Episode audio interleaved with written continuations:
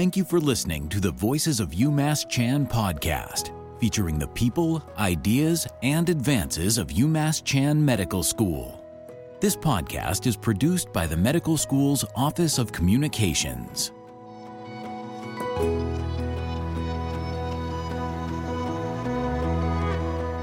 Welcome to the Voices of UMass Chan podcast. I'm Jennifer Berryman, Vice Chancellor of Communications. In today's episode, we're talking sustainability and environmental efforts here at UMass Chan. And our guest is Suzanne Wood, the Associate Director of Sustainability and Campus Services at UMass Chan. So, Suzanne, let's dive right into this. Uh, when did UMass Chan begin a formal sustainability program at the medical school? Yeah, so it's kind of a really interesting story. Um, our first sustainability committee started back in 2004, which actually predated our formal sustainability program. Um, and I think it's a really interesting story um, and speaks to kind of the heart of engagement and sustainability by our campus community. Um, so while I wasn't there during the inception of the sustainability committee, um, it is you know important to note that you know, grew out of this grassroots movement for the campus to feel engaged and to make a difference around sustainability. Um, it's evolved over time. Um, it was strengthened um, in 2007 by an executive order um, 484 signed by um, Governor Patrick um, that committed state agencies to significant greenhouse gas and energy efficiency goals and really kind of sparked a revolution in state agencies to focus on sustainability and energy management. We then hired um, in 2009 our first sustainability and energy manager, um, and that really sparked the formalization of our sustainability programs um, here at the medical school. Um, and those programs have continued to evolve. You know, support of the campus community has always been there in, in varying degrees and in varying efforts. And so I think it's a really exciting time, especially as we kind of move into the implementation of our um, new five year sustainability and climate action plan to look again and kind of reevaluate how we really can engage the campus community in some of our sustainability efforts moving forward. Right. And so I want to sort of break this down piece by piece because when we talk about sustainability, we talk about environmental awareness and advancements. You know, it's not just one thing it's buildings, it's power, it's energy, it's recycling, it's all kinds of things. So, um, what are some of the uh, examples of things that the medical school is really focused on improving and becoming sort of a leader in in terms of sustainability yeah our, our programs like you said are really all encompassing you know we focus on areas of, of waste and recycling for instance and develop programs um, to support the reuse of materials. We have a really successful program known as our Swap Shop, which looks to kind of extend the life of programs on campus. That's you know been around for for several years. You know, and the campus compute community really enjoys. Um, being able to go and kind of shop and, and find repurposed items um, and prevent having to buy new ones or or finding you know not even dispose of ones that still have useful life in them we have other programs um, that focus around food um, and sustainable food procurement, um, working with dining services to develop um, relationships with the Worcester Regional Food Hub to integrate sustainable food into our um, dining services, partnering with the Office of Wellbeing to do a community supported agriculture share, um, CSA share program, which we piloted last year with a lot of success. And we're looking to recreate this year to bring, you know, local food um, and produce to campus and give campus community members the opportunity to participate um, and have access to local food um, while also supporting local farmers and giving them kind of a guaranteed source of income, which is really important for a lot of small farms. And then we have a lot of focus on um, electric vehicles. Um, you know, we have a lot of electric vehicle charging stations. Has been a really big, again, very much a grassroots movement um, and something that was asked for by the campus community um, to support, you know, electrification of vehicles um, from both kind of a commuter perspective, and then we're also looking at electrifying our fleet. we have over 75 charging ports on campus, which is is pretty significant. Um, and again, you know, very exciting because it's a program that was really much, very much supported by the campus community um, and developed um, by the campus community. And then a lot on buildings and energy. So Um, again, I mentioned earlier Executive Order 44. Um, we had a new one released, Executive Order 594. Um, and all of those um, established state goals. A lot of them focused around energy and greenhouse gas emissions on campus. So we have a lot of focus on our programs that look at how we use our energy on campus, how do we improve the efficiency of our buildings um, through, you know, lighting upgrades, building management systems, and then how do we build as we expand our campus? How do we build in a way that's that's really sustainable um, and that we can continue to support the you know growth and needs of the university while also continuing to you know meet and support the goals of the state for um, energy efficiency and decarbonization yeah and that's so important because um, you know on, on a, a busy lab lab intensive campus like ours where those needs are so great and growing and continuing to grow and how can we do that in the most responsible sustainable way ever? We are going to talk about buildings more in just a minute but i just want to ask you a little bit about your background. I mean this is so this is such a wide ranging field so how did you um, come to be involved in this kind of work yeah, great question. Um, so I completed my undergraduate and graduate degrees in environmental science and policy from Clark University and ended up actually going back um, and getting an MBA from UMass Amherst Isenberg School of Management. But I've always had, you know, through my kind of educational experience as well as internships, this real passion for corporate social responsibility, the integration of sustainability programs and institutions, and this idea that environmental sustainability and financial sustainability shouldn't be and don't have to be mutually exclusive that you know they really should have a symbiotic relationship and if an organization is sustainable um, from an environmental perspective they'll inherently be you know more resilient and more financially sustainable as well and so i kind of always found a passion um, in that that direction i joined umass um, Chan right after college, um, actually in environmental health and safety um, and spent about three years in EH&S before moving into the sustainability and energy manager position, which, you know, I was fortunate at the time. Um, you know, it was very much my dream job. It's, it's, it was what I wanted to do, you know, implement institutional sustainability, you know, um, and make that change. And I spent, you know, five years um, doing that you know, in the role of sustainability and energy management before, you know, taking on some additional professional, you know, responsibilities and roles um, within the organization. But it was important for me to retain that tie to sustainability because I think that really is the heart of, um, you know, where my passion lies and i think it's been a great opportunity for me professionally but also from a sustainability perspective is, is so many of our campus services on on campus have such a strong tie to sustainability. And so i've loved the opportunity over the past you know two years to really look at how we can integrate sustainability more operationally um, into the heart of, of umass chan um, and not necessarily separate as a standalone program and are you seeing since you first came to the campus uh, both on our campus and generally i guess are you seeing sort of a greater awareness greater acceptance greater expectation that sustainability is really baked into the plan um, over the years that you've been involved in this?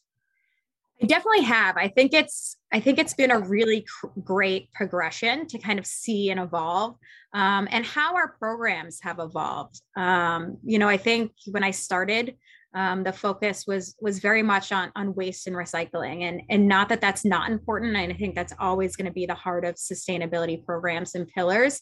I think that that that's evolved over time um, to take on and try to solve more complex problems and really more solution driven you know i love to see how the campus community kind of reacts um, and where you know early on in my career i felt that they would bring challenges they bring solutions now which i think is a, a great change in approach that you know they ask for specific you know tangible changes to be made um, which as a program manager is, is is important and helpful and provides you know constructive feedback Um, and I and I kind of love the relationship that we've been able to build with our campus community members to be able to have that feedback loop, um, which I just think has really strengthened over time. And so um, we've started to again start to think about more complex problems about how how our campus commutes, you know, electrification of vehicles, you know, how we how we use buildings and energy.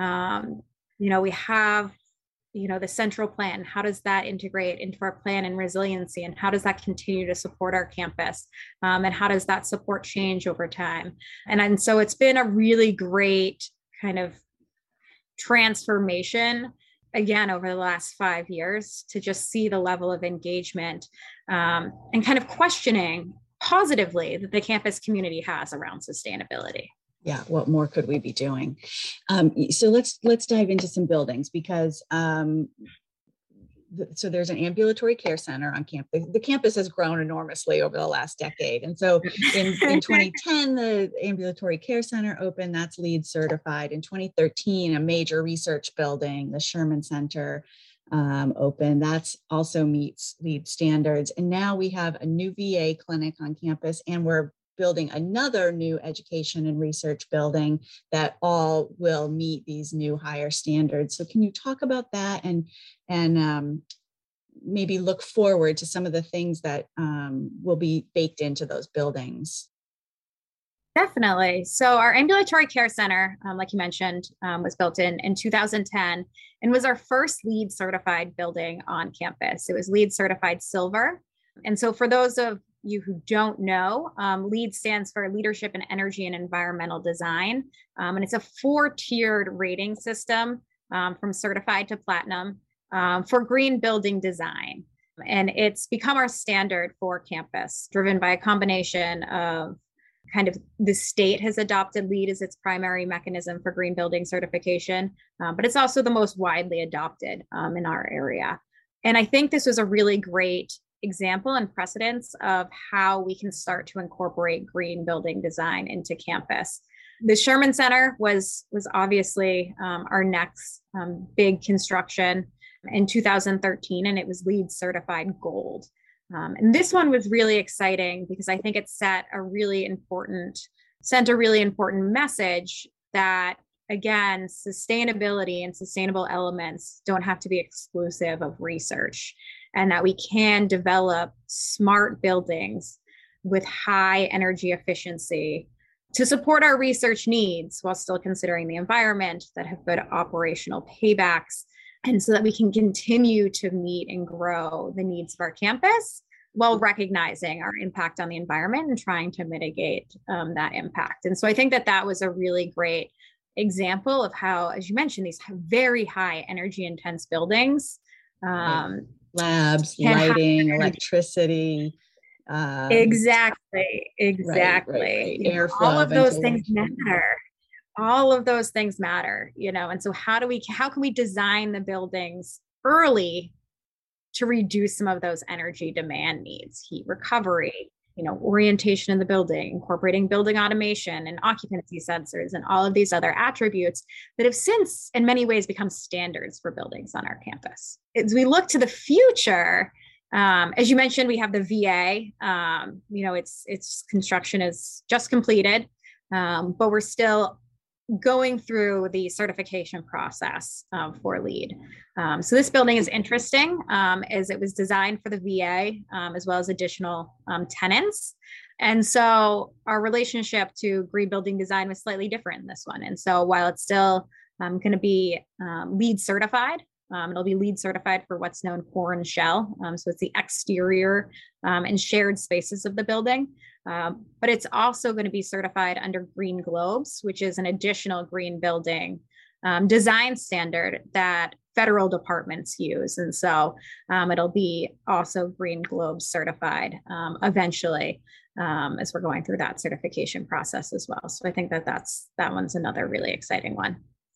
Excellent. So um, let's just wrap up with um, the five year plan. UMass Chan, uh, through your office, recently released a five year climate action plan.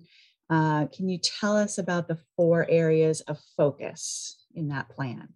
Certainly. So we developed the five year plan with the goal of having it be very implementable. So, um, you know, you may notice that, you know, the, the focus areas are very much to some degree um, facilities operations focused. And this was this was intentional. Um, our sustainability program falls within facilities management.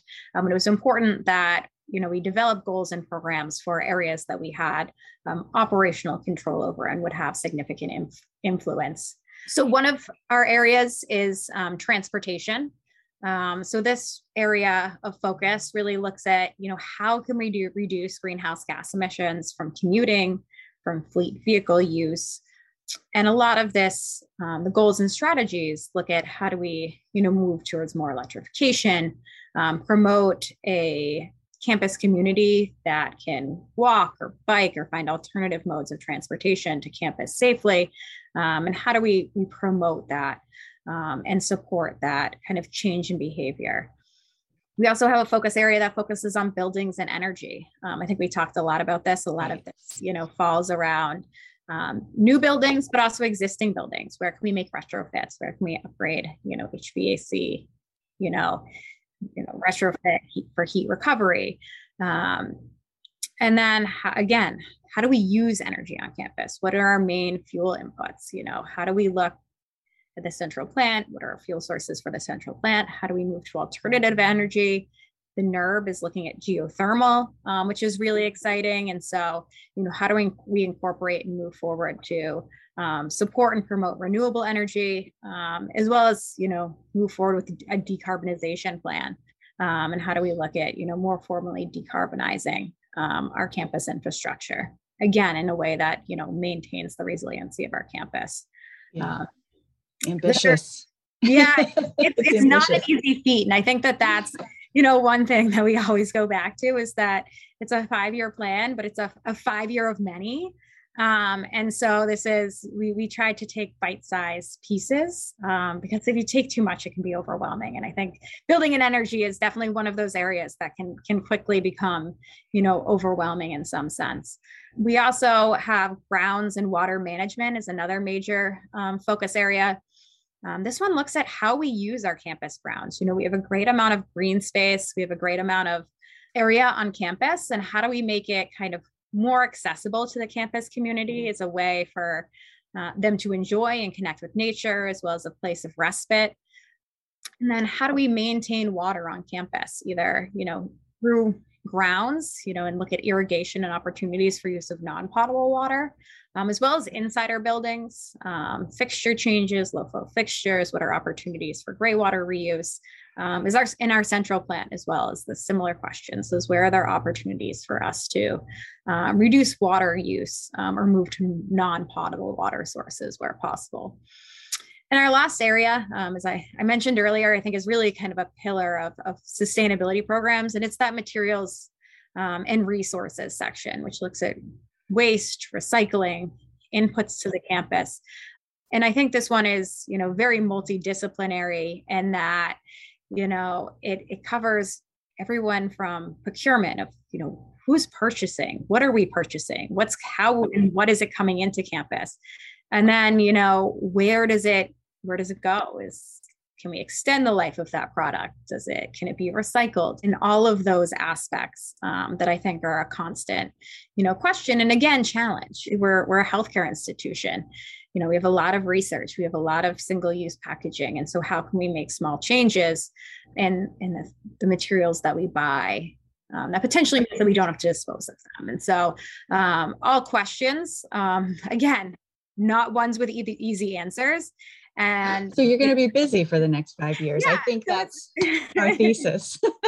That's that's that's exactly it. And i think that's exactly why we're to some degree asking for for community support is you know very much the development of the plan again was focused a lot within facilities. They were the group that were going to be at the end of the day very much responsible for implementing the plan. And it was really important for us to get buy-in from them um, and, and make sure that they felt that the goals that they were developing were achievable.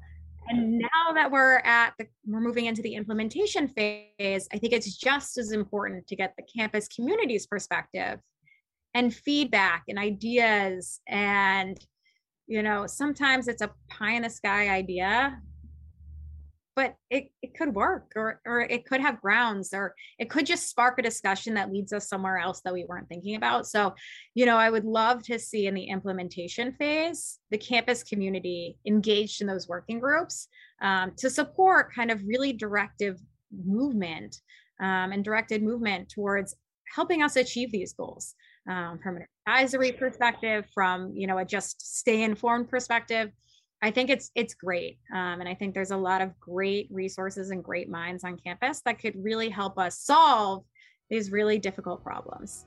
So many of us want to support this work. We want to be a part of the solution. We want to be a part of a better um, future and better patterns and habits going forward. So um, I'm thrilled to hear that you're getting so much support from the students and the faculty and the staff. And let's just put a final point on it um, as we wrap up this conversation. So if anyone wants to read more about the five-year sustainability plan at UMass Chan, you can go to umassmed.edu slash growing green. Suzanne, if people want to provide input or be a part of these working groups or help you um, with your goals, how can they reach out? Certainly. So they can reach out directly to me, um, to my email, suzanne.wood at umassmed.edu, or to our sustainability program email address at growing.green at umassmed.edu. Um, we're looking at, you know, moving towards the implementation phase, kind of the end of January, beginning of February. Um, so we're hoping to start coordinating these working groups um, in the relatively near future. And so we're really excited to um, have some engaged campus community members join these working groups with us. Perfect. That email again was growing.green at umassmed.edu. Suzanne, thank you so much for sharing all of the work that you're doing on behalf of our campus community. Thanks for your time. No problem. This has been great. Thank you. Thank you. So, we will include a list of resources in our show notes for anyone who'd like to access the full five year plan or more details in the Growing Green newsletter.